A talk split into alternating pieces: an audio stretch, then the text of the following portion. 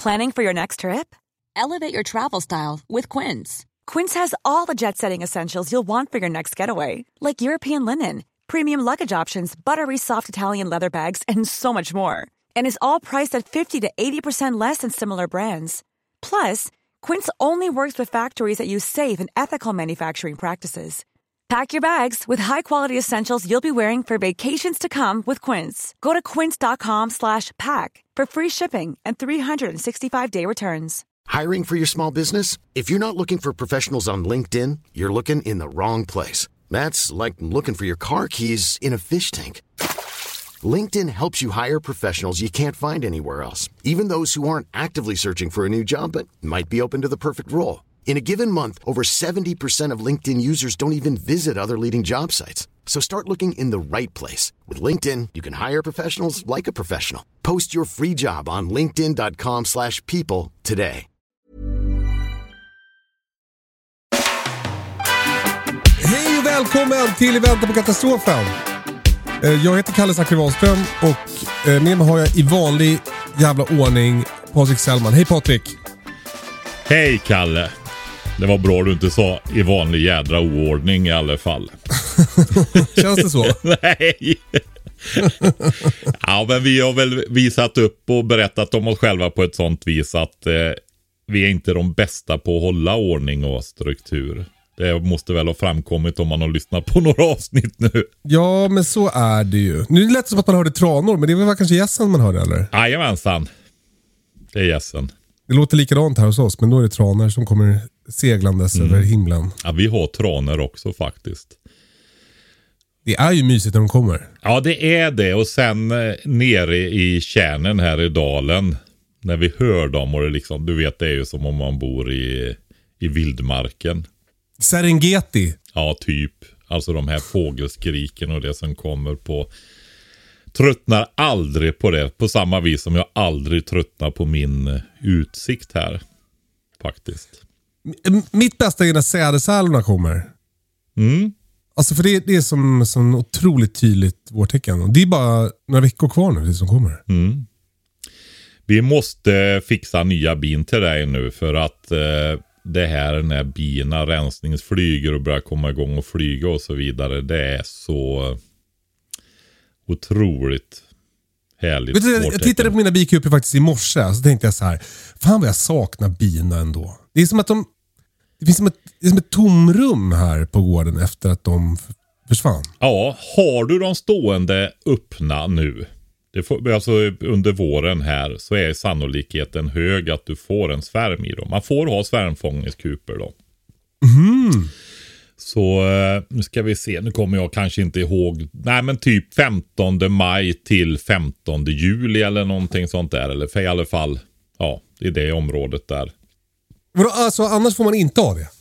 Nej, det är ju så att eh, bikupor eh, är ju en smittkälla också va. Så är det bikbostäder där det har varit bin tidigare. Alltså har du en ny oanvänd kupa då är ju det en låda. Men Ja. har det bott bin där då eh, ska den vara tillsluten så inte bin har tillgång till det då. Okej. Men du får ha en kupa med gärna eh, lite äldre vaxkakor i också. För det gillar ju bina. Då är det ju påbörjat och bra och de kan bygga vidare på det. va.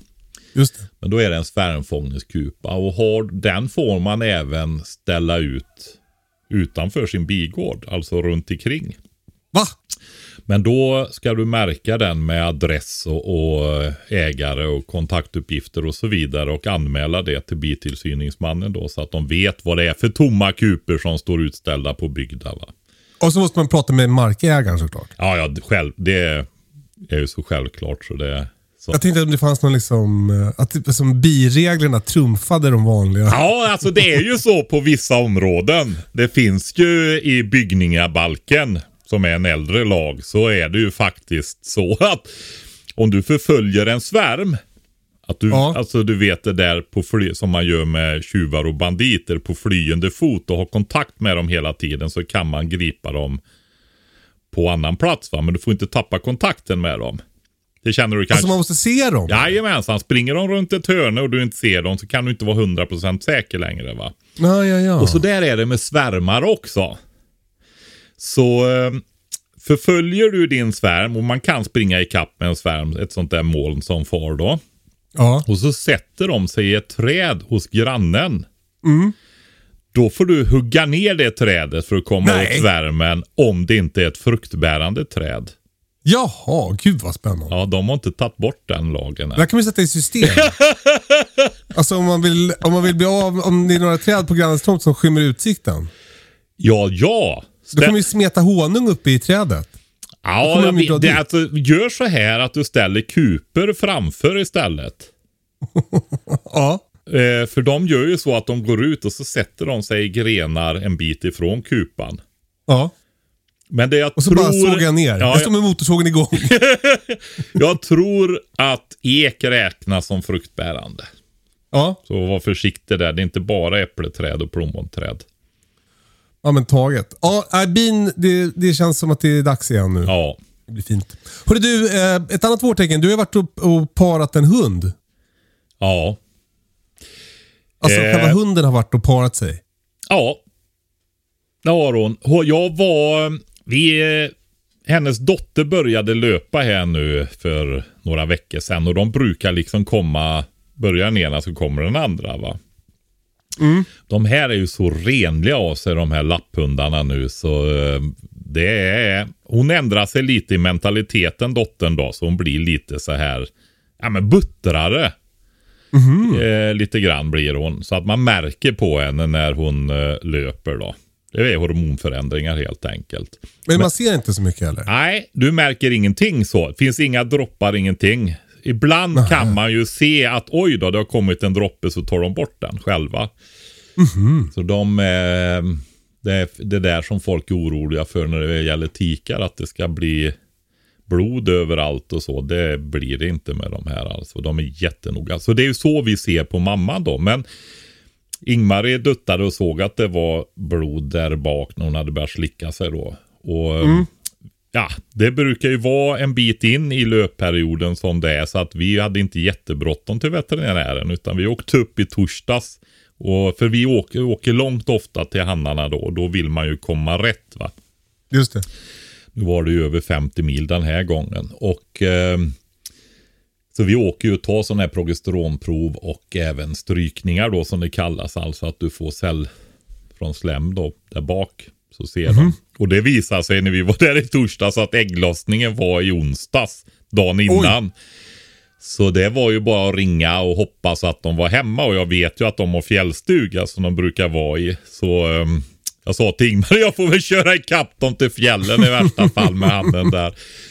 Men eh, nej, men då sa de och de har ju haft på dagen rätt varje gång där uppe på smådjurskliniken i Torsby när de har gjort det här Pia där. Och eh, hon sa, nej, det är på lördag och söndag om det li fungerar lika som det har gjort hittills då när hon har varit så klockren då. Så jag blåste upp dit på fredag redan då och eh, vi provade på kvällen. Hon ställde sig där. Men nej, det blev ingenting. På lördag morgon provade vi igen. Mycket riktigt, då satt de ihop i 17 minuter och så på söndag morgon 17 minuter och sen åkte vi hem då på eftermiddagen där. Ja, men perfekt. Så det, jag tror det har varit en väldigt lyckad parning då. Får hålla Kul. tummarna. Det är hennes sista kull nu då. Har du en lista med folk som vill ha valpar eller kan man säga till lyssnarna att de ska höra av sig? Ja, det kan de göra. Vi brukar ju normalt sett vänta till vi har ett ultraljud eh, så, men det blir ju ingen administration för oss. Eh, Ja, men så att man verkligen vet att det blev någonting då. Just det. Men det har ju gått jättebra förut då, så man, man får skicka in då och då skriver man valp i eh, ämnesraden och så beskriver man sig själv då. Så kommer vi att bjuda hit så många som det blir friska valpar då. Så får man komma efter fjärde veckan på besök då och hälsa på. Så vi får träffa varandra. Gud vad mysigt. Jag är lite knäckt. Vi kommer inte ha några, inga djurungar överhuvudtaget i år på gården. Jag är lite knäckt över det. Men eh, har du inte haft någon bagge heller då alltså? Ingen bagge. Jag har, inte, jag har inte haft någon bagge och jag har inte haft eh, besök av vildsvin hos grisarna. Har du fått ordning på stängslet? Nej, du- ja, jag, jag, jag räknade kallt med att det skulle komma in en, en uh, galt i år också. Alltså, att det, liksom, det var som att jag tänkte att det här det kommer ju, det blir perfekt. Och så var min plan att istället bygga ett bra staket då efter att det hade skett. Men, men jag ser inga tecken på att det har varit någon, någon galt där. Du jag- menar alltså jag- att kultingarna inte rymmer och bökar upp hela Exakt. trädgården som de gjorde i fjol? Som de gjorde i fjol. Du, jag har råkat ut för en liknande grej, Kalle. Vad har hänt? Jag har ju skaffat mjölkfår. Och eh, jag har tänkt, jag har ju tagit hem massa virke och sånt där. Så jag tror jag bygger ett riktigt fårhus med loft. Så jag kan förvara höet där uppe också. Och inte bara nere hos, längst in hos fåren. Ja men snyggt. Så just nu så har jag ju flyttat ett av garagetälten upp dit och har som fårhus då i Vinterhagen. Eh, och jag har ju haft nätstängsel runt. Men du vet, de är ju som hindar de här vet du. Ja, ja. Så jag kom ju ut här en morgon.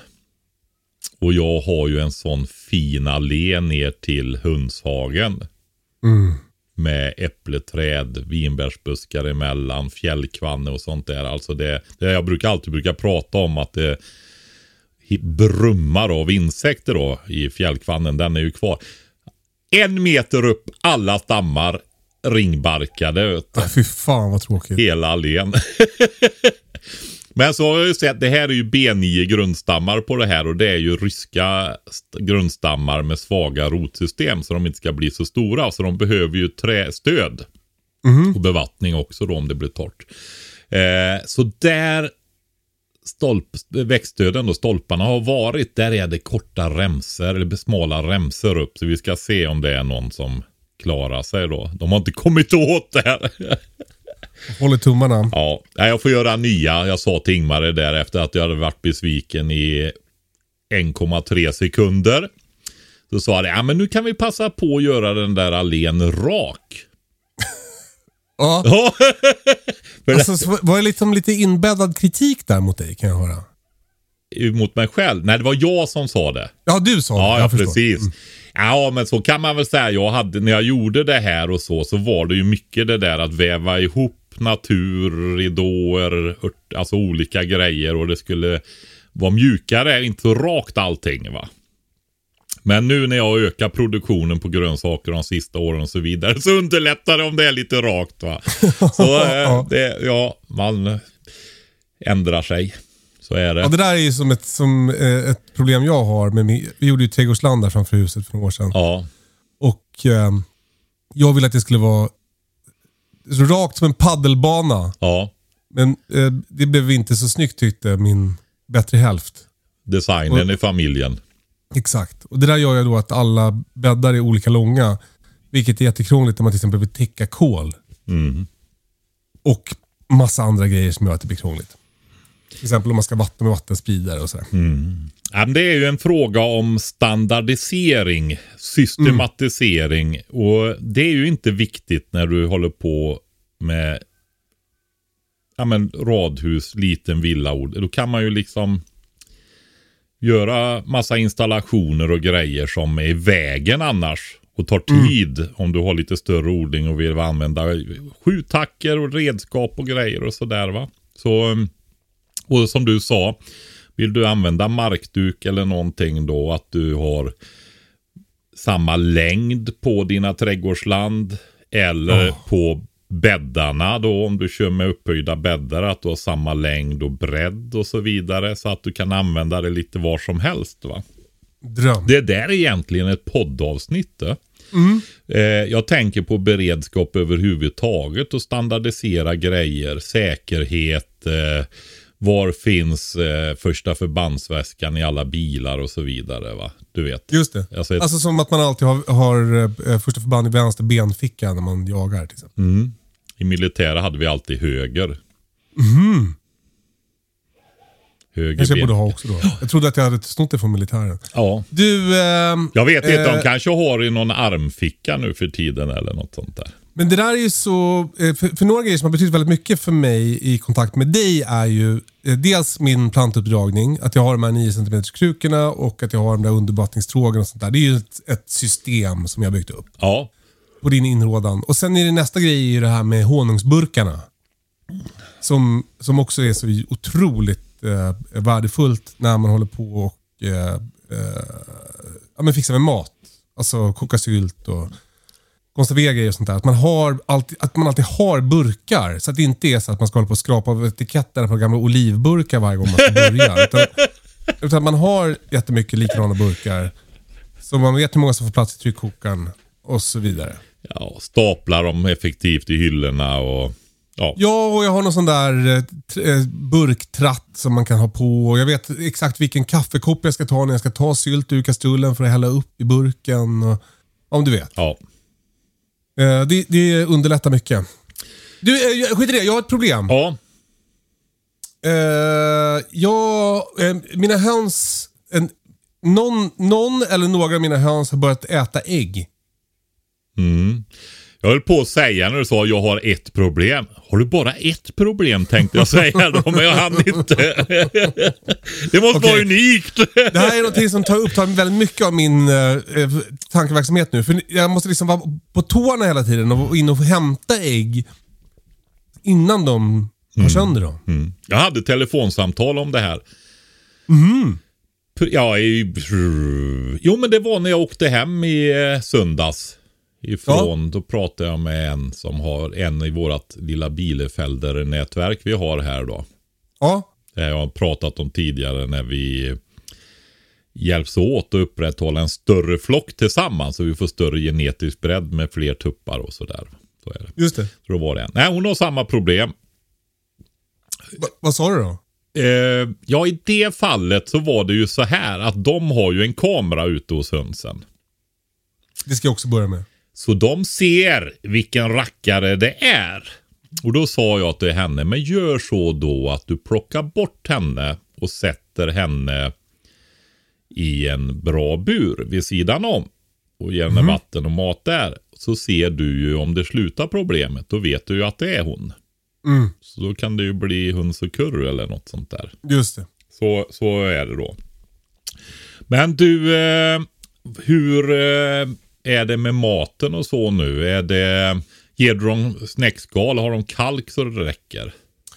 Eh, nej, men vet du vad? Jag har inte gett snäckskal på ett tag. Jag har, däremot har jag köpt hem det, men jag har inte gett det till dem ännu. Nej, du vet att äggläggningen börjar ju komma igång jättemycket. Jag, jag misstänker att det kan vara sådana grejer som triggar någon i flocken. För det här är ju ett felbeteende.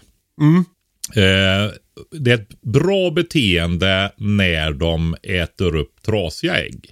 Ja, Ägg som har gått sönder ska de ju, ja men det tar de ju vara på kalket i skalet och all näring. Det är ju smockat med näring. Det vore ju resurslöseri om inte det Och dessutom om de är i reden eller i eh, ja, hönshus också. Det har de ju inte i naturen då. Men reden och sånt där så blir det ju en nedsmutsning och bakteriehärd och så vidare om de inte städar undan det då. Va? Så Ja, det ska ja. de göra. Problemet blir ju när de knackar äggen och exakt. Äter att de blir trasiga. Ja, men exakt. Va? Och det, det händer ju ibland. Men försök lokalisera vem det är. Ja. Eh, och jag har inte haft så mycket problem med det där själv. Alltså, de städar upp dem bra. Men mm. felbeteendet, det har jag inte råkat ut för då. Men det ringer ju en liten varningsklocka att det kan sprida sig. ja. Så försök... Eh, Min plan blir så här nu då. Eh, dels så hälla in den där snäckskalen. Eh, så att de får tillgång till det och sen sätta upp en kamera. Så jag får koll. testa det så får du återkomma och berätta. Det blir Och perfekt. sen vill jag också säga det att eh, när nu äggproduktionen ökar här, alltså det är ju inte för inte som vi har mycket ägg på påsk va? Nej. Jag tänker ju, vad heter den här sketchen med han... Eh, oj, oj, oj. Det är ju en sån rolig sketch om påsken som en av våra riktiga komiker har och kör alltså. Jag vet inte. Jag. Nej, men den, försök leta upp den. Ni får upp rätt och titta på den. Alltså det handlar just om det här med ägg och sånt på påsk då va. Men det är i alla fall så att det finns ju en naturlig koppling till att vi får ett överflöd av ägg runt påsk va. Just det. Och eh, det går att göra så mycket gott på ägg också. Och det har ju börjat komma igång. Det är inte varje dag, men det är, det är, med jämna mellanrum så är det ju en riktig jävla laddning med ägg nu. Det känns ju kul. Ja, men då är det så här också att det är ju samma sak som med mjölkande djur och så. Alltså ska det vara, har du som producerar lite mer. Ja men det är ju näring som går ut ur djuret. Du måste få in näringen också. Samma är det med ägg. Man måste se till att de har bra och tillräckligt med foder för att kunna producera. Och då får man ju oftast mer ägg också. Va? Mm, just det. Eh, så eh, det finns sådana aspekter på det där med att knacka ägg också kan man misstänka. Va? Mm. Ja, det kanske är dags att köpa någon säck med dyrfoder och hälla i automaten. Mm. Jag gör ju så eh, i och med att vi kläcker mycket. Vi får ju mycket beställningar på, vi säljer ju åtta veckors kycklingar. Nu har jag fått mycket frågor om ägg också. Eh, Ja. Avelsägg. Men jag liksom, du vet hur det är med tid och sådana där grejer. Och hålla på och packa och krångla och så vidare med det där. Så vi har ju valt att bara köra med åtta veckors kycklingar då va. Just det. Och så blir, vet man att det blir lyckat resultat också. Eh, men då gör jag så faktiskt att jag tar helfoder och sådana grejer och kompletterar med det ordentligt för att få bra kvalitet på ägg och, och sådana grejer också. Och det går givetvis att blanda själv. Det är samma som med plantjord och allting. Att du kan nog göra det bästa om du gör det själv med de finaste råvarorna. Va? Ja. Men det är prioriteringar då. Jag gör inte det. Vad, vad, vad ska man blanda om man ska blanda eget hönsfoder? Ja, du får ju titta i foderstater och sådana grejer, men eh, Ja, det kommer jag inte göra. nej, men det är ju, det är ju, nej men alltså man får ju sätta sig och komponera ihop ett välbalanserat foder då. Eh, matsedel åt dem, men det innefattar väl eh, spannmål, majs, eh, fröer, solroskärnor, sådana saker va. Di- Overnight oats. overnight oats. Ja, ja, ja, blötläggning. Alltså, som, det är som kall eh, havregrynsgröt. Mm. Man får på fina hotell. Mm. Precis. Du, eh, eh, vi går vidare va? Det kan vi göra.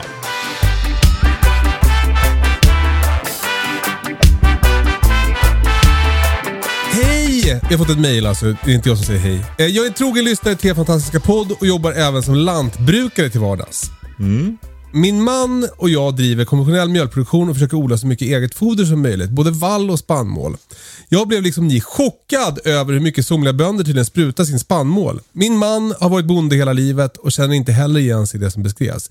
Det här är ju då en, en, eh, en kommentar till, var det förra veckan eller veckan innan vi pratade om, vi hade fått liksom en, en besprutningsplan från en lantbrukare och det var ju väldigt mycket olika medel som skulle sprutas på grödorna. Ja, det var ju ett svar på en tidigare där jag beskrev ungefär det som hon Felicia, som hon heter, beskriver här då. Jag Ja. tänkt, ja men jag är ju, får ju vara lite ödmjuk också. Jag är inte jätteintresserad av konventionell växtodling ute på slätten om jag ska vara riktigt ärlig. Och senaste bekämpningsmedlen och sådär. Så att jag, jag är ju lite utdaterad om vi säger så. Jag är ju utbildad jordbrukare faktiskt på tidigt första halva 90-tal då. Så att eh, men eh, jag tycker du ska läsa vidare där. Ja, ja precis. Jag var inte klar. Eh, Felicia då, som hon brevskrivaren heter, hon skriver så här. Vi använder glyfos, glyfosfat, Roundup, för att bryta vallar innan de ska plöjas upp, precis som Patrik först beskrev. Sen odlar vi ofta höstvete en säsong. Den kanske vi sprutar mot ogräs någon gång, ofta tidigt på säsongen om det behövs. Och efter odlar vi ofta rågvete med vallinsådd. Sen ligger vallen i tre säsonger efter det. Bönder som har vall i växtföljden sprutar absolut inte så mycket som beskrevs i podden. Kanske att de bönder som odlar enbart spannmål på slätten och bara bryter med raps någon gång ibland måste spruta så ofta. Men verkligen inte alla bönder.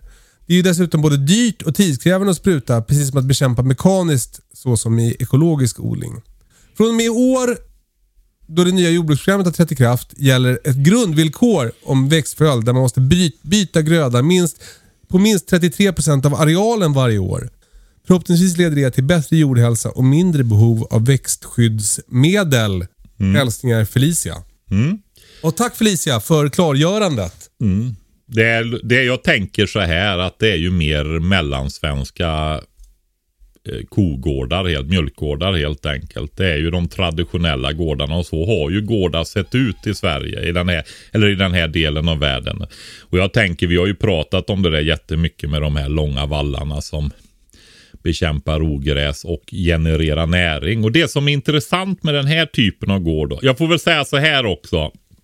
Eh, glyfosfat då, det är ju också ett eh, omdiskuterat. Det ju, går ju till och med, jag vet inte om det fortfarande går att köpa som privatperson och spruta i trädgårdar och så vidare. Det finns eh, eh, en hel del om det också då. Men då går vi inte in i den. Vi är ju inget jordbruksdebattprogram, men vi har ju tagit en del här nu för det handlar ändå om våran mat. Va? Men vi, vi, vi fördjupar oss inte i det så vi hamnar i ännu mer diskussioner då. Men, eh, ja, men det är viktigt att den här typen av gårdar är det som är det ursprungliga. Och går man ifrån det iväg då och kör bara ettåriga grödor hela tiden. Jag har ju beskrivit det här på den ekologiska gården där jag har varit och man ser så tydligt och jag pratar ju med han.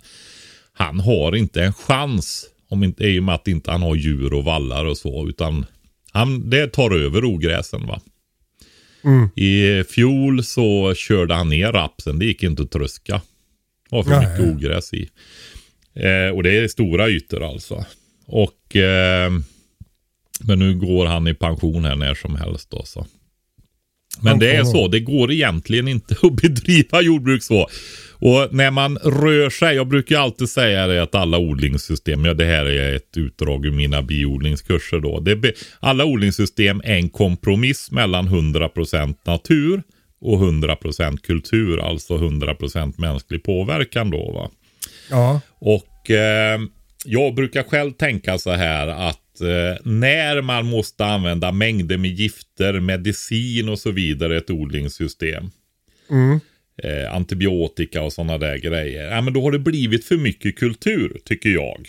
Just det. det är ju en subjektiv bedömning då. Va? Men alltså då, då krävs, då blir det så onaturligt så det krävs enorma insatsvaror för att kunna upprätthålla odlingssystemet. Va? Och då tänker jag så här.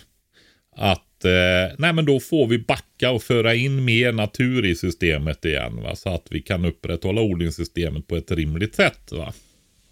Och eh, i vår del av världen så är det ju så här eller till och med kanske lite mer natur då. Va? Jag hade ju, men det som också är viktigt med den här typen av gårdar då som Felicia beskriver här som hennes familj har.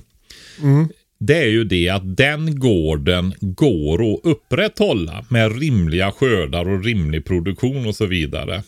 Men det är ju också så här att kör man med konstgödsel, bekämpningsmedel och så vidare så kanske det tar ett tag att få upp skördarna igen eh, efter det. Va? Men jag det är ju från gård till gård och så vidare. Men just det här att tack vare vallen som producerar näring med all klöver och alltihopa det här. Fixerar kväve från luften. Producerar mängder med rötter och organiskt material och så vidare. Så får man en tillförsel av näring till gården. På ett naturligt sätt då. Men inte i paritet med konstgödsel och sånt. Nej. Men det gör alltså att, och cirkulation på kogödsel och sånt då som går tillbaka ut på åkrar och sånt där. Så kan du alltså upprätthålla rimliga skördar utan bekämpningsmedel och konstgödsel och så på en sån gård. Gör du det på en ren växtodlingsgård, ja, då får du som är konstgödslad under längre tid och så. Då, då blir det väldigt små skördar. Va? Det går egentligen inte. Det blir ju så att det blir knappt värt arbetet att ta in skörden då. Jag fattar inte, hur gjorde man förr i tiden för att bekämpa ogräs? Nej, men då gjorde man ju så här. Vallar. Ja. Och eh, det är, vad ska vi säga, andra halvan 1800-talet. Eh, så växte ju det här växtföljdsjordbruket upp då. Där man hade vallen integrerad med idisslade kor då framför allt. Va? Och sen hade du ju mycket näring ackumulerat i jorden och så hade du de mest näringskrävande grödorna efter vallen då. Och sen de mindre och så. Och så började du om sen med vall igen då i tre, fyra, fem år. Så, ja. um, det gjorde man. Och innan dess, det finns ju beskrivet i något av de tidiga enskifte, tvåskifte, treskifte och så vidare. Som man hade, ja, det, det är tusen år kanske. Det och det här du hade ängsbruket där du skördade näring på stora ytor. Och tog hem. Alltså du slog med liar då ute på ängarna som omgav åker, eh, gården och åkrarna runt gården. Och la i ladorna och sen gav du till djuren och så använde du gödseln på åkrarna. Mm. Ängen är åkerns moder, det uttrycket då. Va? Det, är, ju- det är ju det äldsta systemet vi har då. Ja, mäktigt. Men det, det är fint att veta. Tack Felicia för att du hör av dig och berättar. Det är, det är fint att veta att det inte behöver spruta så där mycket som den tidigare mejlskrivaren skrev. Mm. Nej men det beror ju på hur vi ska bedriva jordbruken då. Va? Och jag tänker, nu sticker vi ut hakan lite grann i alla fall. Men vi Åh, får nej. också säga, nej precis. Men vi får ju också säga så här då att vi inte är intresserade utan vi, vi lägger det inlägget där också. Det här är ju en viktig del av debatten med eh, Alltså för jag, jag vet ju att då får vi det här, ja men man kan odla gröngödsling och så vidare. Va? Alltså att du odlar en gröda och bara plöjer ner den som gödsel och så. Men eh, Eh, och du kan odla vallarna utan, ja men det blir ju ett väldigt slöseri och extremt dyrt om du inte kan använda det som foder och så då. Alltså det här är ju också ett inlägg i köttdebatten egentligen. Va? Just Att, eh, ja, de som håller på mycket och så ser att eh, det är väldigt bra att ha djur i matproduktionen i den här delen av världen i alla fall. Va? Därför gräs är bland det mildaste och, och mest biologisk mångfald och så vidare. Om du inte blandar in agroforestry också, alltså um, kombination av åkerbruk och perenn vedartad, alltså buskar, träd och sådana där grejer. Det finns mycket man kan titta på där, men det är, det är inte så enkelt som man tror allting då. Du, Parinor kan inte prata mer om det där. Nej, vi lämnar det nu och så säger vi att det är, vi är inte är intresserade av jättedebatt heller utav det här då. Men eh, jag tycker det blev ganska bra det här ändå. Just att vi fick det här beskrivet för oss med, med, med eh, ja men dels hur omfattande det faktiskt är Ja. eh, med besprutningen i förra veckan eller vad det var då och nu kom Felicia här och. Ja, stort tack för det. Vi går vidare. Ja,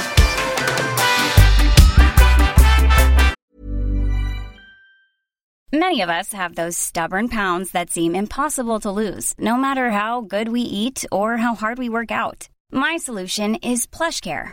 PlushCare is a leading telehealth provider with doctors who are there for you day and night to partner with you in your weight loss journey. They can prescribe FDA-approved weight loss medications like Wagovi and Zepbound for those who qualify. Plus, they accept most insurance plans. To get started, visit plushcare.com slash weight loss. That's plushcare.com slash weight loss. Hiring for your small business? If you're not looking for professionals on LinkedIn, you're looking in the wrong place. That's like looking for your car keys in a fish tank. LinkedIn helps you hire professionals you can't find anywhere else, even those who aren't actively searching for a new job but might be open to the perfect role. In a given month, over 70% of LinkedIn users don't even visit other leading job sites. So start looking in the right place. With LinkedIn, you can hire professionals like a professional. Post your free job on linkedin.com/people slash people today. Hold up. What was that? Boring. No flavor. That was as bad as those leftovers you ate all week. Kiki Palmer here, and it's time to say hello to something fresh and guilt-free. Hello Fresh. Jazz up dinner with pecan-crusted chicken or garlic butter shrimp scampi. Now that's music to my mouth. Hello Fresh. Let's get this dinner party started. Discover all the delicious possibilities at hellofresh.com.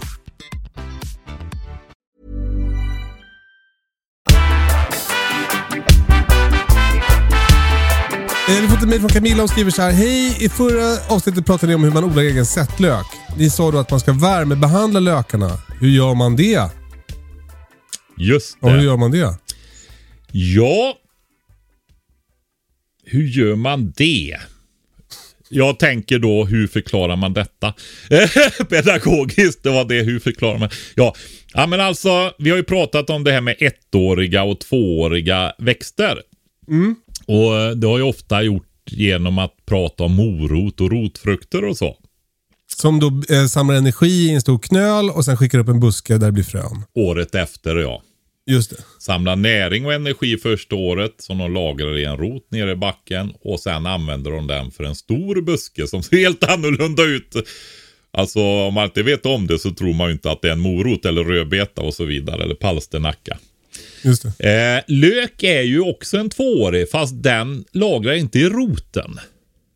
Löken är ju en ut, alltså, utsvällande del av skälken, stammen. Skälken. Eh, där den lagrar näringen istället för att skicka upp år två. Så det är samma sak med fröodling där. Istället för att sätta ut en morot som är fin på våren och stor och lagrats bra och så vidare. Så sätter du ut en lök istället. Så skickar den upp Ja, det är lite olika. En eller flera skälkar med en rund boll. Som också insekterna är väldigt förtjusta i då. Va? Så kan du skörda lökfrö på hösten då, år två. Och då hör man ju någonstans här att om man tänker efter lite. Okej. Så om jag sätter en lök i jorden, då går den upp och blommar. Eller hur? Och eh, sättlöksproduktion, då sår du ju ett frö och så bildas det en lök. Och så tar du upp löken och så sätter du den nästa år. Då Och du vi... vill inte att den ska gå i blom? Nej, precis. Det är det som är kruxet va. Så när man kör med sättlök så kör man ju egentligen en treårig produktion va. Alltså du eh, odlar frön. Då har du satt en stor lök, får frön. Alltså vi köper ju frön då va. Men så sår du eh, de här fröna. Och det gör man ju lite senare då. Och då vill du verkligen ha ogräsfri jord. För du sår tätt. Det finns inte gå in med någon hacka här. För att hålla nere storleken på lökarna så bredsår du. Och det ska liksom vara några enstaka kvadratcentimeter per frö va. Så eh, jag får se om jag gör det som ett projekt på småbrukarkursen i, i år. Att vi tar en pallkrage och tar eh, ogräsfri plantjord. Köpt plantjord då. Och, och provar att odla sättlök här då. Eh, Alltså du tänker att du gör det utomhus, inte i, i plantupptagningen? Nej, det gör du utomhus och du så lite senare. Beroende på landsdel så är det väl slutet maj, en bit in i juni. Mellan tummet och, tummen och pekfingret. För de ska ju inte bli stora va, för då går de ju i blom också. Eh, och sen får du skörda dem då. Men hur gör man då för att förstärka så att de inte går... Dels är det ju storleken. Och eh, man kan väl säga också så här att det är lätt att luras av att åh, jag vill ha stor sättlök så får jag stora lökar. Det ökar bara risken att de går i blom. Så eh, vattna och gödsla ordentligt istället. De vill, ja, se till att de inte torkar ut och håll borta ogräset från löken och så får du stor och fin. Det är vattnet som är bästa gödseln på löken verkligen då. Och inget Okej. ogräs. Men, men i alla fall, då har vi fått våra sättlökar då år två. Vi producerade ju frön år ett och sen satte, sådde vi fröna och fick sättlökar. År tre, då sätter vi ut sättlökarna. Och gud vad gott det ska bli med lök då, tänker man. Ja, precis. Alltså de har väntat i tre år på... Äntligen ska jag få lite lök. Ja, nej men det är ju en treårscykel med sättlök. Alltså att odla sättlöken år två och... Men det, vi har hoppat över det här steget med värmebehandlingen nu. Ja, men precis. Men så att man förstår det och då gäller det ju att få så att inte sättlöken går i blom. För det tror ju löken att den ska göra. Ja. Eh, risken minskar med minskad lök kan man säga då. För då måste ju löken växa till sig. Det är för lite näring. Det står inte rätt till känner löken så den växer istället. Va? Eh, typ. Men då är det så här. Om vi tar och lägger in lite vitlök. Vet du hur man förvarar vitlök så inte den skjuter iväg gröna blad och skälkar och sånt där? Eh, kallt, mörkt och torrt. Nej. Fan! Varför sätter du vitlök på hösten? Ja, den vill ha kallt ja. Då, då tänker den, nu har det varit kallt, nu jävlar ska jag skjuta iväg gröna skott. Precis. Så hur förvarar du vitlök så att den håller sig fin länge? Varmt, mörkt och torrt. Precis. Rumstemperatur helt enkelt. Hmm. För den slås inte igång om inte den får en vinter. Och kyla. Så förvarar du den kallt och så blir det varmare i skafferiet. Sen när våren kommer och så vidare. Det här har jag ju provat va. Då börjar de ju dra iväg. Då kan du ha sån här vitlöksskälkar istället. Och hacka och ha på maten. Mm. Det är inte så dåligt det inte. Nej, men det blir så tydligt när man begår misstaget själv då. Va? Så, men då förstår du. Och då är det ju så här att om löken är ju på sätt och den vanliga gul och rödlöken och så vidare, den är ju på sätt och vis samma där då. Så eh, om du förvarar den kallt så har det ju varit vinter. Och så eh, drar den ju iväg och går upp och blommar sen då. Ja. Så det bästa är att den inte fattar att det har varit en vinter då kan man säga. Och det, det mm. finns lite olika. Det här jag ska vara ärlig och säga också att det här är eh, jag har inte odlat mycket sättlök. Jag har varit på Nej. väg och så har jag inte tagit vara på det riktigt och så vidare. Va? Och så. så jag har ju studerat in mig på det. Så att det är inte en väldigt tung egen erfarenhet eh, nu då. Eh, det är lite olika bud om hur man ska göra och sådär då. Men eh, grunden är ju ändå att den inte ska ha vinter. För det stimulerar ju då att nu har det varit vinter så nu är det dags att gå upp och blomma. Så förvara varmt, men då kan du ju ha problematiken med att det torkar och så vidare också då. Så håll ner storleken. Eh, jag tänker att... Eh... Ja, för det var min nästa fråga, det där med torkningen lät ju jättekrångligt. Om det ska vara varmt, då känns det som att ja, den torkar. Ja, men du torkar först. Ja men, ja, men precis. Men du vill ju att löken ska vara torr också. Så Helt torr? Ja, alltså man har ju löktorkar när man kör kommersiell matlöksproduktion och sådär va. Så att uh, du, du hänger ju upp uh, löken på tork och så. Mm. Först torkar ja. man kanske på fältet och sen hänger du upp det under en del hänger upp och ner i nät och så vidare. Jag brukar göra flätor eller ha i brödbackar och stapla och ja. Men sådär har jag också gjort. Men, men jag tänker bara om de sen ska fortsätta ligga en hel vinter i rumstemperatur, kommer de inte torka ut då? Och är så små. Ja. ja. Nej, men det är därför man pratar om värmebehandling då. Och då värmer du upp till 30 grader. Någon har tipsat, undrar om det är på Runebergs fröer som det står det. Ja, men att du värmer upp till 40 grader en kort stund då. Innan, mm. innan du sätter ut den. Men jag tänker att den här värmebehandlingen det är typ pannrum 30 grader under en period. Då. Så att den torkar och har det varmt och inte förvara kallt sen utan i rumstemperatur. Då. Mm. Lök har ju skal.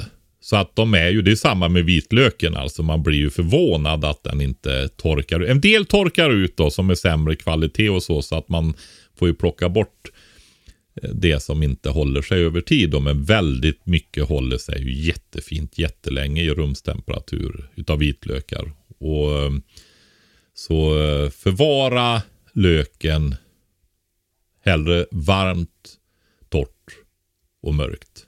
Men det, bara så att jag menar, det blir, den här värmebehandlingen är en punktinsats. När du har skördat sättlöken, de små lökarna, då vill du eh, värma upp dem till 30-40 grader, hur länge då? En vecka? Alltså 40, 40 grader är det jag har läst om det. Det är en kort, väldigt kort period, något dygn. Mm. Eh, och det där med längden, 30 grader och så. Jag kan inte uttala mig om det exakt. Nej. Och det går, ja alltså det finns olika skolor. Det är till och med omdiskuterat hur mycket det hjälper och så vidare. Och det kommer bli en lökdebatt nu i podden. ja, det kan det bli. Men inte ut vi kan Patrik. väl göra så här. Ska vi ändå inte öppna upp för det att det kanske finns människor som har odlat egen sättlök och har mm. mer erfarenhet av det. Perfekt. Så kan ju de få, om de är vänliga och vill skicka in mail så kan vi dela med oss av deras erfarenhet eftersom vi inte har så mycket själv. Vi, det är ju mer egna studier för att göra det då. Så kan vi väl säga. Vi behöver ju inte ha en debatt om det utan vi kan väl nöja oss med att ta del av andras erfarenheter helt enkelt. Perfekt. Eh, men principerna där som jag beskrev då med eh, tvååriga växter, problem att de vill gå upp i blom andra året, att små lökar eh, är bättre. Och eh, just för att då eh, har de ju inte energi och kraft för att gå upp i blom utan vill växa till sig. Va?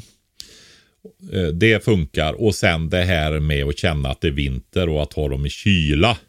eh, Det driver ju också på att de ska gå upp i blom då. Va?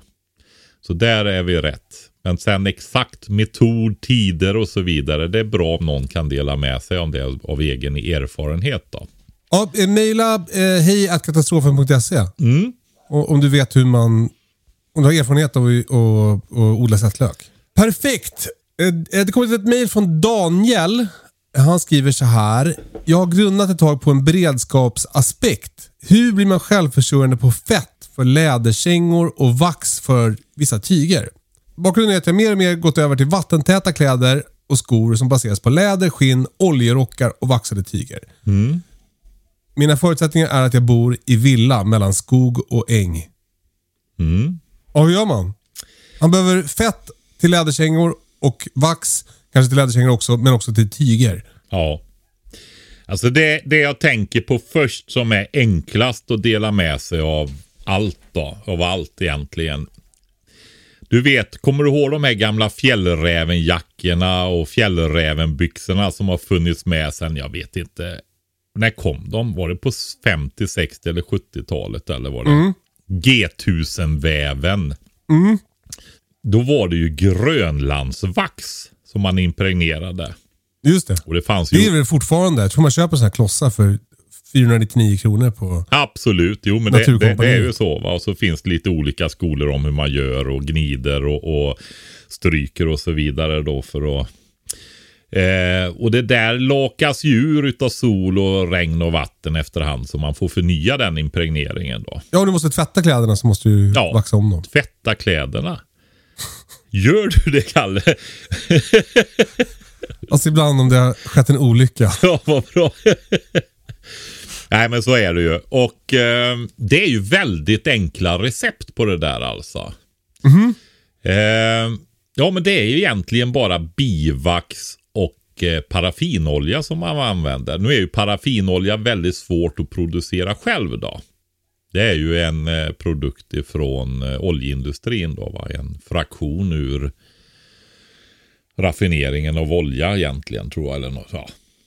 Någon form av syntetisering utav det. Men det är råolja, en del av råoljeraffineringen i alla fall. Då. Okej. Och, men jag kan ju... Och det håller jag på med väldigt lite här hemma. Ja, det är samma här. Eh, jag kan dock tänka mig att det går att eh, använda annan olja också. Precis som när man gör salver och sådana saker. då. För då använder du ju också bivax och eh, oljor och rör om. Ja.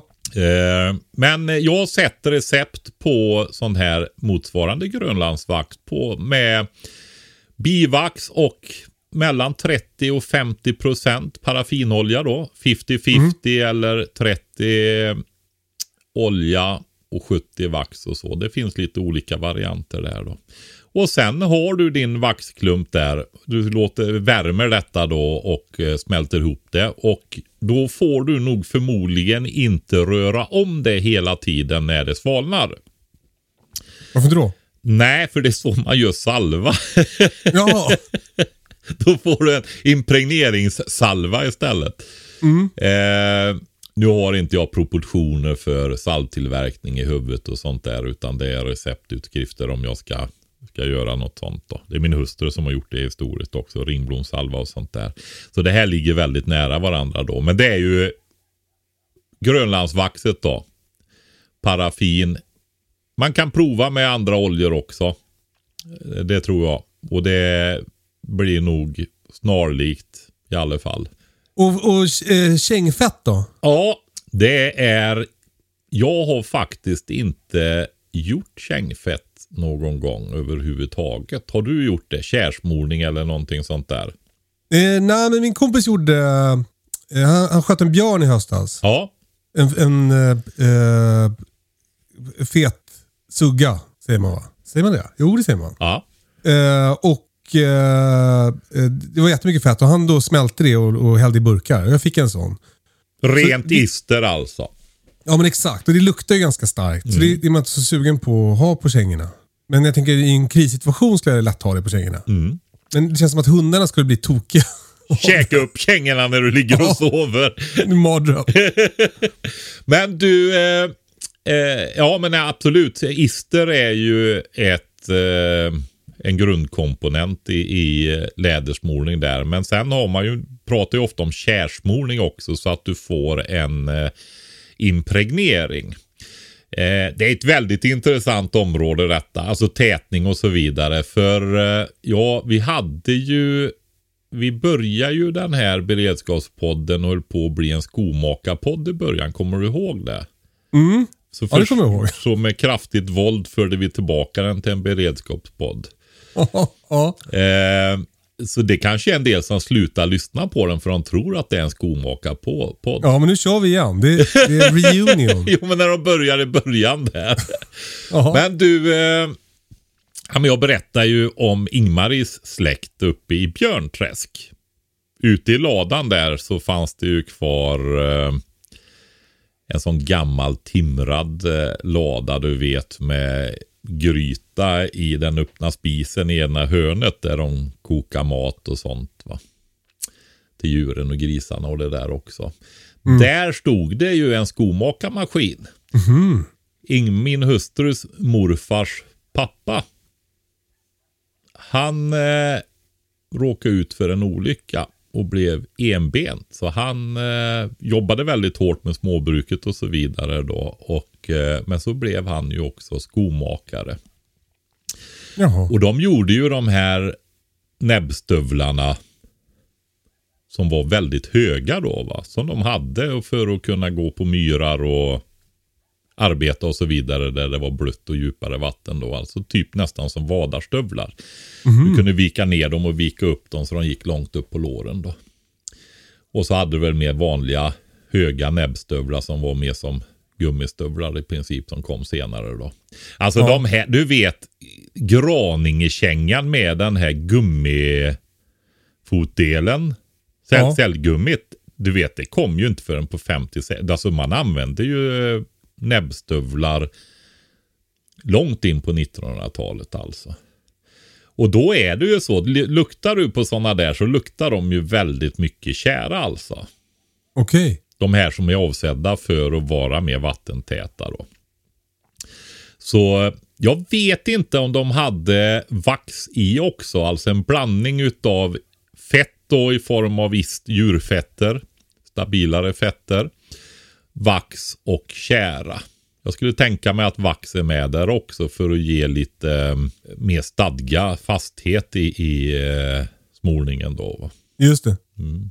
Och det här låter ju... Här blir jag ju peppad på att testa. Ja, det är ju det. Jag blev lite, blir lite inspirerad också. Ja. Eh, och dessutom så är det ju så att jag gillar ju eh, just läderkängor också. Jag gör dem ju inte själv dock, men eh, med, med helläderkänga och eh, utan foder i helst då. Just det. Så att det är en skalkänga som man säger nu i modern språkbruk då. Va? Men då smälter du fett. Och så smälter du va- bivax. Ja, Och så blandar du det. ja och Och hir i kära. Ja, precis. Och kära blir ju en form av... Eh, ehm, Lukt. ja, dels blir det ju det så du slipper lukta gammal... Slipper du lukta inte bacon. lukta, lukta gammal galt. Ehm, nej, men eh, kära är ju också ett rötskydd va? Mm. Det är ju kära, det ska man ju veta när man håller på med kära. Det är viktigt att vi säger det tror jag när vi pratar om det. Att Alltså det finns ju en anledning till varför kära är så bra. Ja, ja. Det är ju giftigt helt enkelt. Va? Så är det. Väldigt potent. Ja det är det. Det är kreosot i bland annat då. Va?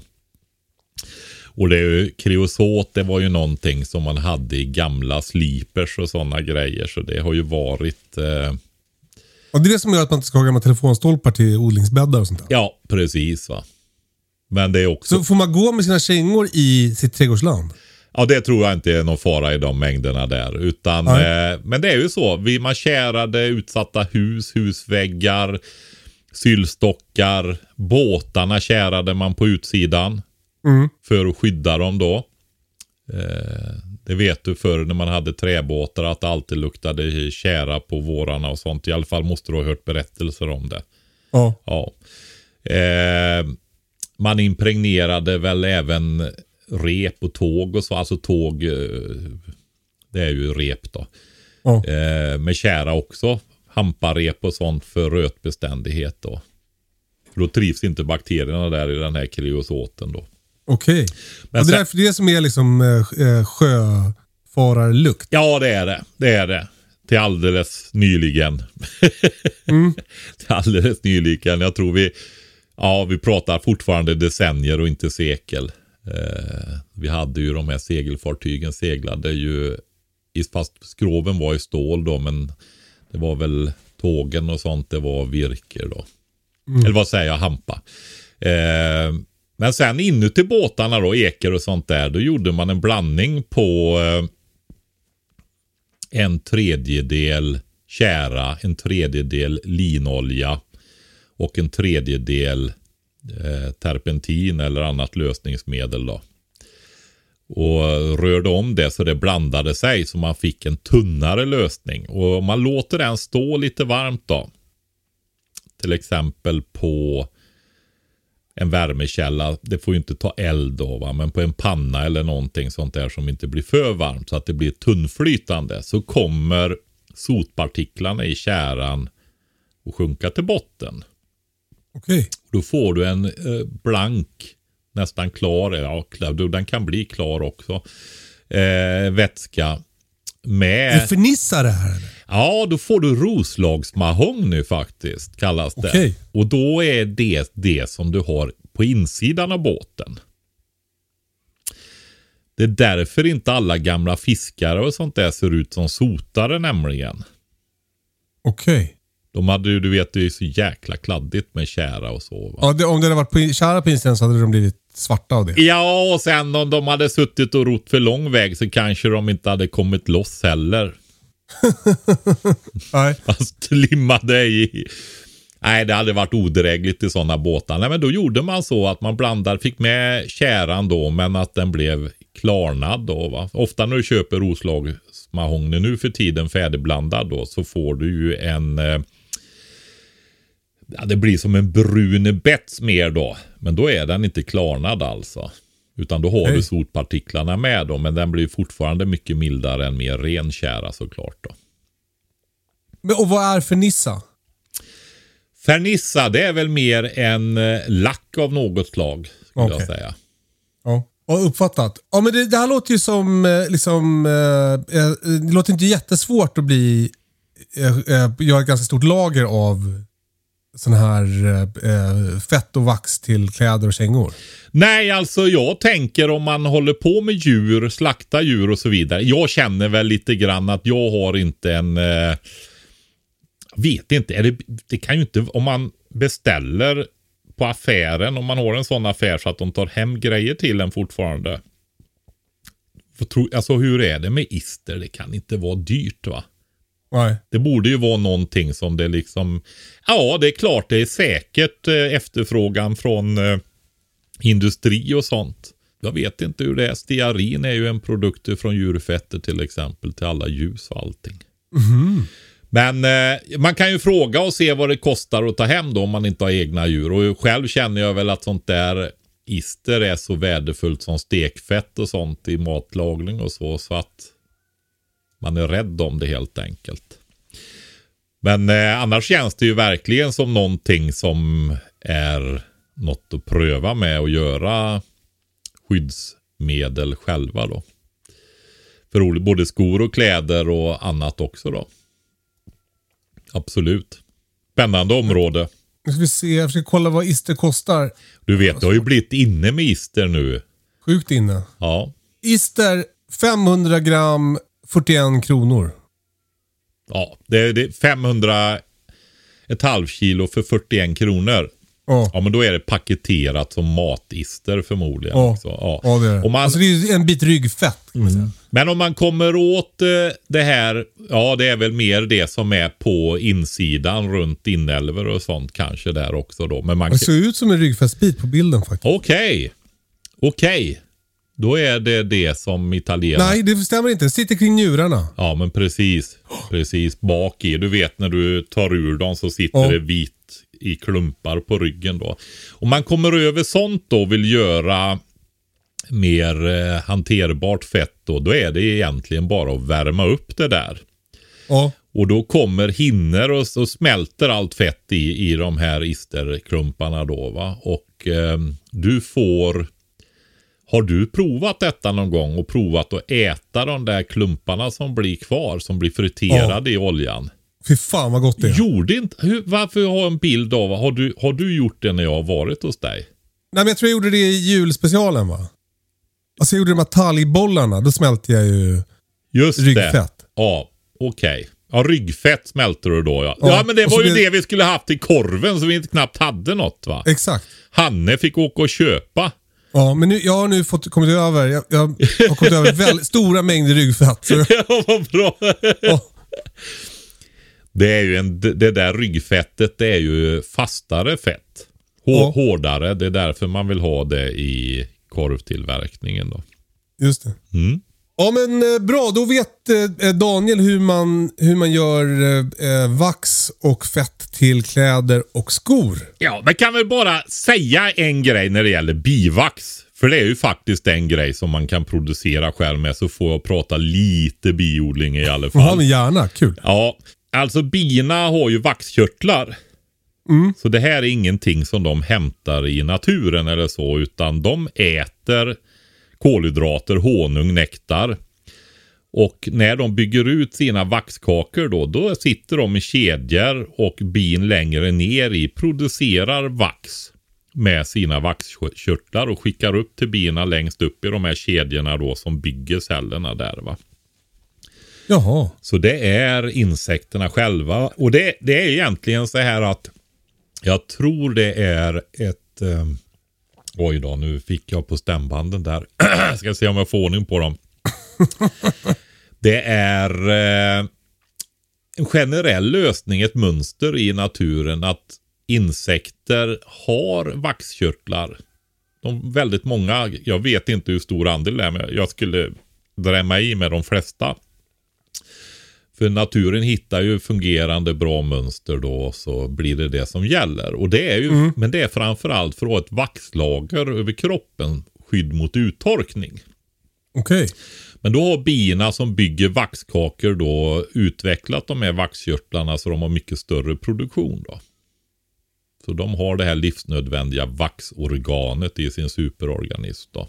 Okej. Och eh, det där kan man ju då skörda när man skördar. Jag har ju utbildat folk nu i tio år på en lite annorlunda sätt att hålla bin. Och det är ju med toppriskupa. Det är ju sådana du har hemma hos dig. Och det gör ju att man får ju väldigt mycket bivax som en, Ja, som en biprodukt som vi brukar skämta om. Ja, precis. Få biprodukter ifrån din bisyssla som biodlare. Ja. Eh, jo, men där är det ju lister då, så det finns inga ramar. Så när man skördar en kaka så skördar man ju hela kakan, även vaxet. Ja. Och det innebär att du får ju mer vax, men det innebär också en grej till och det innebär ju att bina bygger nya kakor Ja. väldigt mycket. Det betyder två saker. Det betyder att du får väldigt fräscht och fint vax. Men det betyder också då att det går åt en del honung för att göra det här vaxet. Så lite, de lägger liksom lite energi på att bygga själva kakorna istället för att man då köper färdiga kakor som de bara gör honung i. Ja, och eh, ramkupan bygger ju framförallt på att du bara tar bort locken som de har stängt cellerna i vaxkakan med. Och så återvänder du ju hela vaxkakan tills den ja, börjar bli för gammal helt enkelt. Ja. Men den här vaxmellanväggen och det som sitter i insmält i trådar och sånt mitt i kakan då, det är ju den stora mängden vax i en vaxkaka.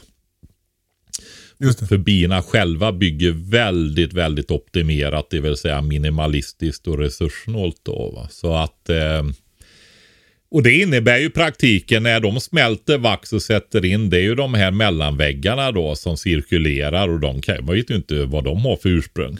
Det äldsta vaxet kanske är från 40-talet brukar jag säga va. Ja, och det ja. finns en nackdel med vax då. Och det blir ju väldigt aktuellt om du vill göra egna hudvårdsprodukter och så vidare. Och det är det att fettlösliga ämnen lagras upp i vaxet. Vad är det till exempel då? Ja, men jag tänker att mycket miljögifter och sånt är fettlösliga. Ja. En del är ju, fett är ju långa. Man brukar prata om ic- lika löser lika. Eh, vatten, ja men det är ju, nu blir det sådär nördigt detaljnivå igen. Men det är ju H2O. Alltså en eh, syreatom och så sitter det två väte på den och de sitter i 67 graders vinkel de två väte ut. Och eh, väte är ju H plus och syre är 2 minus. Så där ligger ju minuspol en bit ifrån pluspolen så du får två ändar som en magnet ungefär med plus och minuspol. Va? Så den kallas för polär. Men har du en utan eh, förskjutning där så att plus och minuspolerna ligger på varandra i princip. Långa kolväten till exempel som fett. De är ju opolära då va. Så fett, fett är ju svårt att lösa i vatten, det vet du. Det flyter. Lägger du i så flyter det på ytan och så va. Ja. Eller hur? Och det där är anledningen till det. Ja. Det är det. att man fick lära sig det också. Ja, det, men det har du fått lära dig en gång i tiden. Men du sket i det, Kalle. Du var intresserad av annat. Alltså var det i högstadiet eller? Ja, precis. Ja. Det är Ja, som det- upp med grundläggande kemi. Men eh, nu, vad ska vi, vad var, var vi nu då? Jo, eh, det är fettlösligt ja. Bivax var vi på. Så eh, en fördel med det om du är intresserad av att göra ansiktssalver och sånt och producera sånt som du ska ha på kroppen. Då är det faktiskt att ha färskt vax då. Så, eh, så är det. Så det är en fördel med den typen av kupsystem då. Sen går det att skörda kakor och sånt i en ramkupa också då och inte sätta in mellanväggar utan låta bina bygga själva och sånt där då. Där också. Ja, det, gör, det går att funka där också. Ja, men färskt vax är en fördel då.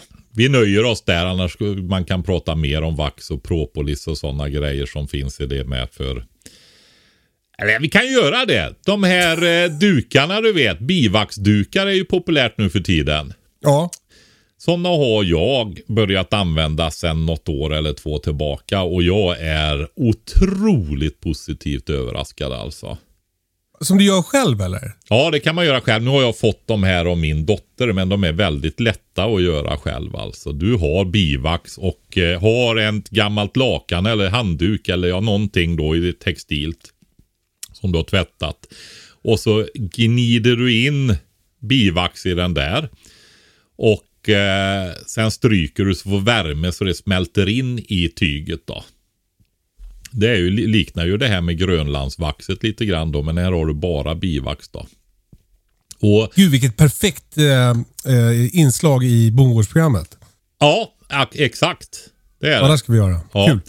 Eh, men det som händer va, det är ju det här att grejerna håller ju sig va. Det här är ju Ja. för att ersätta aluminiumfolie, plastfolie och så vidare. Så att du inte producerar massa engångsma eller eh, förbrukar massa engångsmaterial då utan du kan återanvända den här och börjar den bli utnött och så vidare. Ja men det är ju oftast bara att göra ren den och så värma igen så flyter vaxet ut igen då va. Eller tillföra lite mer. Men eh, det som är viktigt här också det är ju att det möglar ju inte. Varför då? Nej, därför att det är så här. Eh, om du tänker ett bisamhälle, en bikupa, det här hålrummet som bina bor i. Om det sen är ett hål i en stam för hundratusen år sedan någonstans. va? Alltså i- rent i naturen. Eller om det är i en modern bikupa så är det ju otroliga mängder med enkla sockerarter och proteiner och fetter och grejer där inne i pollen och sånt va. Och så är det ju 35 grader. Ja, det låter som att det är en, en, gro grund för röta. Ja, bakterier och mögel och allting. Och sen har du ju fuktighet där inne också va. Dels så har du ett kläckskåp. Det är ungefär som när vi kläcker ägg. Du vet, du måste ha vatten och grejer där för att ha tillräcklig fuktighet och så. Så är det ju för bina också när de eh, kläcker sitt yngel i cellerna i vaxkakorna då. Det är ju som ett kläckskåp. Det ska vara rätt temperatur och rätt fuktighet och så då. Va? Och sen tar de ju in nektar. Ett, ett stort samhälle när det är bra drag, alltså när de är ute och hämtar och har mycket blommor och det är fukt i backen och så vidare. Så blommorna ger mycket nektar. Alltså de kan ju öka 5, 6, 7 kilo per dygn. va. Oj. Och då är det ju 60-80 procent vatten i nektarn och den ska ner under 20 så det handlar ju om flera liter per dygn. Så det är rätt fuktigt där alltså. Ja. Så de ska ju ut det här och ångar ut det och så vidare. Va? Återvinner i och för sig en hel del för de kondenserar på väggarna och så. Men det, det är alltså en varm, jättefuktig, mängder med mögelmat och, och bakteriemat och så vidare. Så det borde, det är rena bomb, mögel och bakteriebomben ett bisamhälle egentligen. Men så fungerar ju det. Och man blev förvånad när man studerade DNA på bin att det finns inte mycket immunförsvar och så i genetiken som det borde finnas. Och det visar sig ju då att den här propolisen som var så besvärlig när man började med ramkuporna för att de byggde ju fast alla ramar och allting så man fick ju ha kofot när man var biodlare i början. Så man försökte få bin som producerar mindre propolis. Bryta Okej. loss grejerna. Jag raljerar ju nu. Men åt det här hållet då. Va? Så man har faktiskt i viss mån selekterat bort bin som har producerat mycket propolis. Men då visar det ju sig att bina har ju tagit växternas immunförsvar. Så de hämtar det på knoppar och på skador och sådana grejer runt om i naturen. Så hämtar de deras hartser. Du vet om det blir en skada på en gran så kommer det ju koda och skydda där. Och du vet också att om ett träd dör så blir det ju angripet av svamp och bakterier och röta och allting med en gång va. Men det blir ju inte när det är levande. Nej. Nej, och det beror ju på att de har ett ständigt skydd. De är ju ständigt utsatta, men när de är levande så, ja de kan ju få sjukdomar och så ändå, men generellt sett så när de är friska så, så skyddar ju det här va. Och det där hämtar bina och det skyddar både mot bakterier, virus och svamp då. Antiviralt, antifungalt och antibakteriellt. Gud vad spännande. Och så blandar de detta med bivax och täcker alla väggar, alla ytor, allting med det här. Så att inte det börjar växa mögel inne i kupan då när det fungerar som bäst. Då. De blir det det så fixar de till det. Är det det som är propolis? Jajamensan, det är det som är propolis då. Så att, Okej. Och dessutom så täcker de, nu kommer vi till, det vart en liten utvikning igen Ja, Kalle. det går så bra. Ja. Nej men då har de ju givetvis detta också på kanterna på vaxet. Så tittar du på en vaxkanta så ser du runt cellerna en röd ton oftast. Rödbrun ton lite grann där. Det är propolis. Okej. Och då när du gör de här bivaxdukarna så är det ju prop, de här hartserna i. Och de skyddar ju mot mögel och bakterier och virus. När du, så det, alltså en, en bivaxduk är så totalt överlägsen så det är bara att börja använda det. Det Ja, är, det, det känns givet. Ja, det är faktiskt det. Va? Och så smidigt. Så, eh, så det är eh, en supergrej. Så enkel så man liksom tänker inte på det. Men just i och med att du får med den här propolisen, växternas immunförsvar i vaxduken. Så håll, ökar du hållbarheten. Så du har både fuktigheten kvar på produkten. För den är tät. Men sen möglar det inte. Alltså Underbart. lika, lika lätt i alla fall. Jag kan ju inte garantera att det aldrig möglar. Men det är en väldigt, väldigt bra naturlig lösning. Va? En så kallad no-brainer. Jag har en sån där eh, som en på, vax, bivaxpåse till eh, när jag bakar bröd. Jag får varbrödet i efteråt. Och du berätta om erfarenheten och så då. Ja, men det funkar toppenbra. Alltså det, jag, det, det kan mögla ändå, men det tar jävligt lång tid. Och ofta så är det bara att det torkar ut där inne. För att det, om man liksom inte äter upp allt, men bara ligger kvar. Det, Mm. Men du, du lindar ju inte in brödet i den där heller utan du har eh, det, det är som en påse och den är lite stel så du har ju ganska mycket luft runt och så vidare också då. Så att du har ju inte det här skyddet direkt på. Nej, nej men det är ju ändå, jag tror ändå att det kan vara Alltså det ja, alltså det går ju att prata mycket om det där. Det är, det är ju flyktiga ämnen i de här hartserna också. Så att bina inne i kupan, de förnyar ju det här propoliset efterhand och bygger på. Så tar du, det är ju fördelen med de här trågen som vi har, att det är samma låda hela tiden. För de bygger ju på så du får ju lager med propolis med tiden va. I, i, eh, i kupan då va. Men de måste ständigt förnya det för att det sa- sam, ja, Åh, coolt. det kan man ju tänka på med sina dukar också. Att ibland får man tillföra nytt vax då. Du, eh, eh, tack för det Patrik. Mm. Och tack för idag. Är det redan igen en timme? 1.15 har vi pratat. Ja. Du, eh, eh, tack för att vi får ta del av din eh, oändliga kunskap. Vi, eh, vi hörs igen nästa vecka. Det gör vi. tack för att ni lyssnar. Kalle, Kalle, Ja, Kalle. ja, Ka- ja, ska ja, vi inte ja. ta någonting om vårat företag och våra fina produkter och så idag? Jo, men det tycker jag. Det låter bra. Kan vi göra det innan vi Mm. slutar då? Ja, vi, har, vi har ett företag som heter Prepbox. Ja. eh, eh, som man hittar på prepbox.se där vi säljer eh, lådor med färdigpackad mat som du kan ha i garderoben hemma så att du har kalorier till dig och din familj om det inte går att handla. Som en försäkring mot tomma magar om allt går till helvete kan man säga. Vi, vi har ju flera olika produkter. Vi har ju dels den klassiska stora prepboxen som är om det nu är 25 000 kilokalorier eller något sånt där fördelat på påsar med eh, mjukkonserver. Alltså färdiglagad mat som konservburkar fast istället för i burkar så är det i påsar så att de är lite lättare att ta med sig, väger mindre, eh, eh, skräpet blir mindre. Ja, det är jävligt smidigt helt enkelt. Eh, den finns. Det finns också en mindre variant som heter Prepbox 48 timmar som är eh, eh färre kalorier, färre påsar. Men som är perfekt att ha till exempel i bilen eller i hemgångsväskan. Eller evakueringsväskan för den delen. Sen har vi min favoritprodukt för sådana som funkar som jag. Det är ju Prepbox 25. Det är en stor jävla konservburk full med frystorkad mat. Frystorkad mat är alltså inte som mjukkonserverna. Mjukkonserverna är med vatten i. Alltså den är färdig att äta. Den blir godare om man värmer. Frystorkad mat, där har man tagit bort allt vatten. Och Det gör att eh, eh, maten håller längre. Den blir lättare att bära.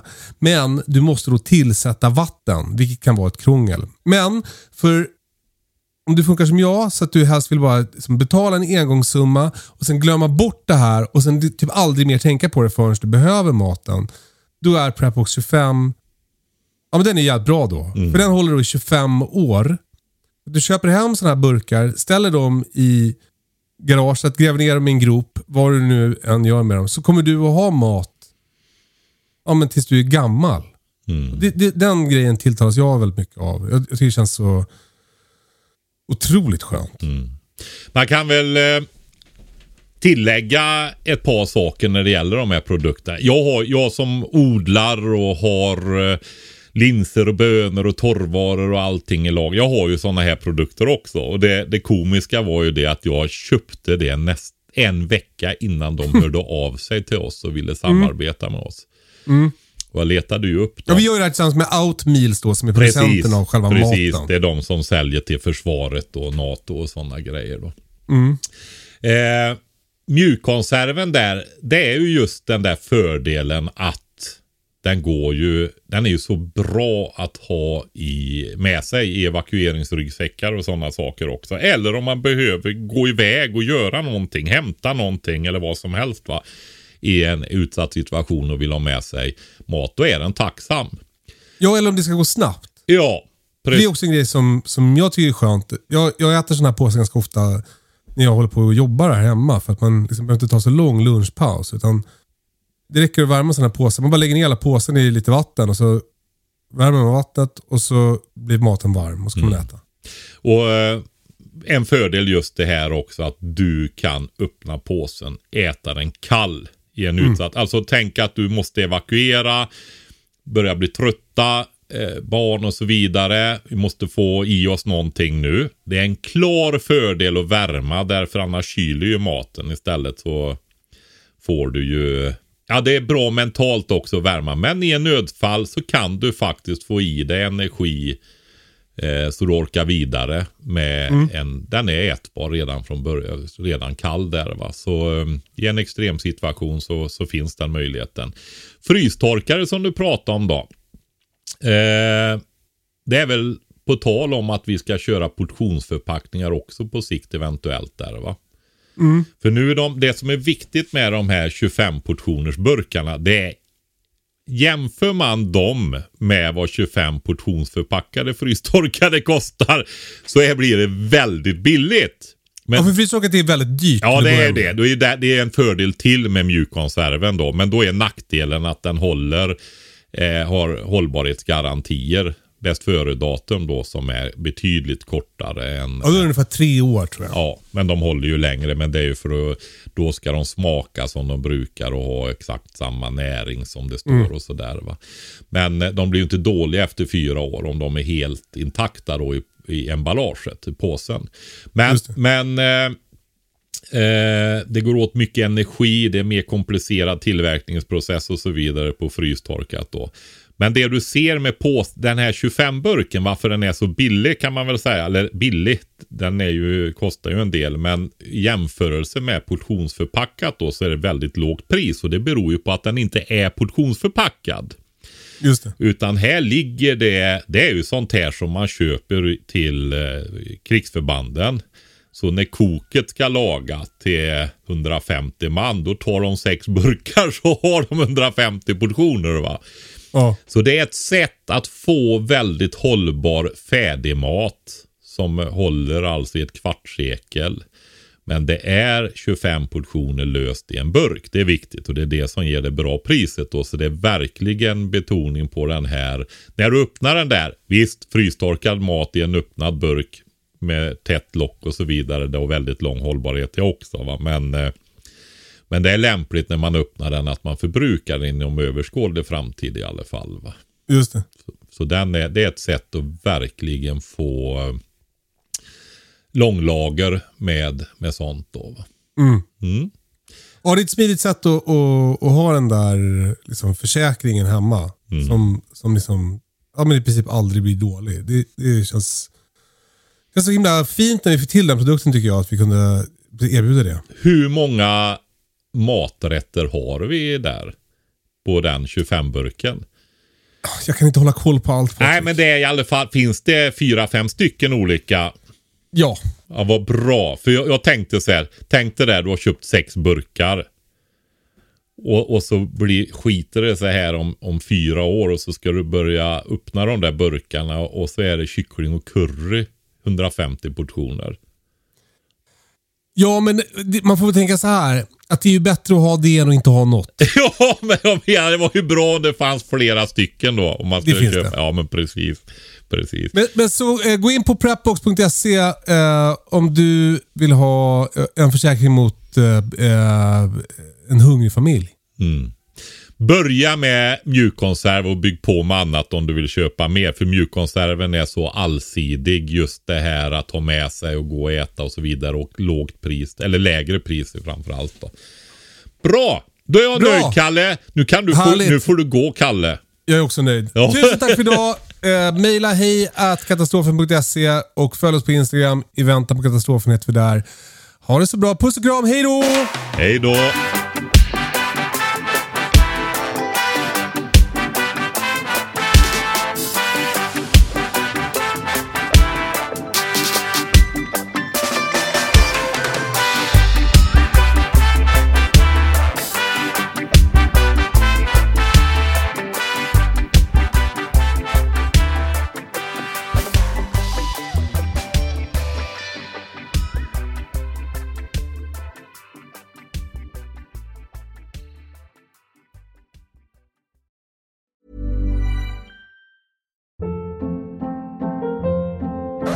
Hold up. What was that? Boring. No flavor. That was as bad as those leftovers you ate all week. Kiki Palmer here, and it's time to say hello to something fresh and guilt-free. Hello Fresh. Jazz up dinner with pecan-crusted chicken or garlic butter shrimp scampi. Now that's music to my mouth. Hello Fresh. Let's get this dinner party started. Discover all the delicious possibilities at hellofresh.com. Mom deserves the best, and there's no better place to shop for Mother's Day than Whole Foods Market. They're your destination for unbeatable savings, from premium gifts to show-stopping flowers and irresistible desserts. Start by saving 33% with Prime on all body care and candles. Then get a 15-stem bunch of tulips for just $9.99 each with Prime. Round out Mom's menu with festive rosé, irresistible berry chantilly cake, and more special treats. Come celebrate Mother's Day at Whole Foods Market.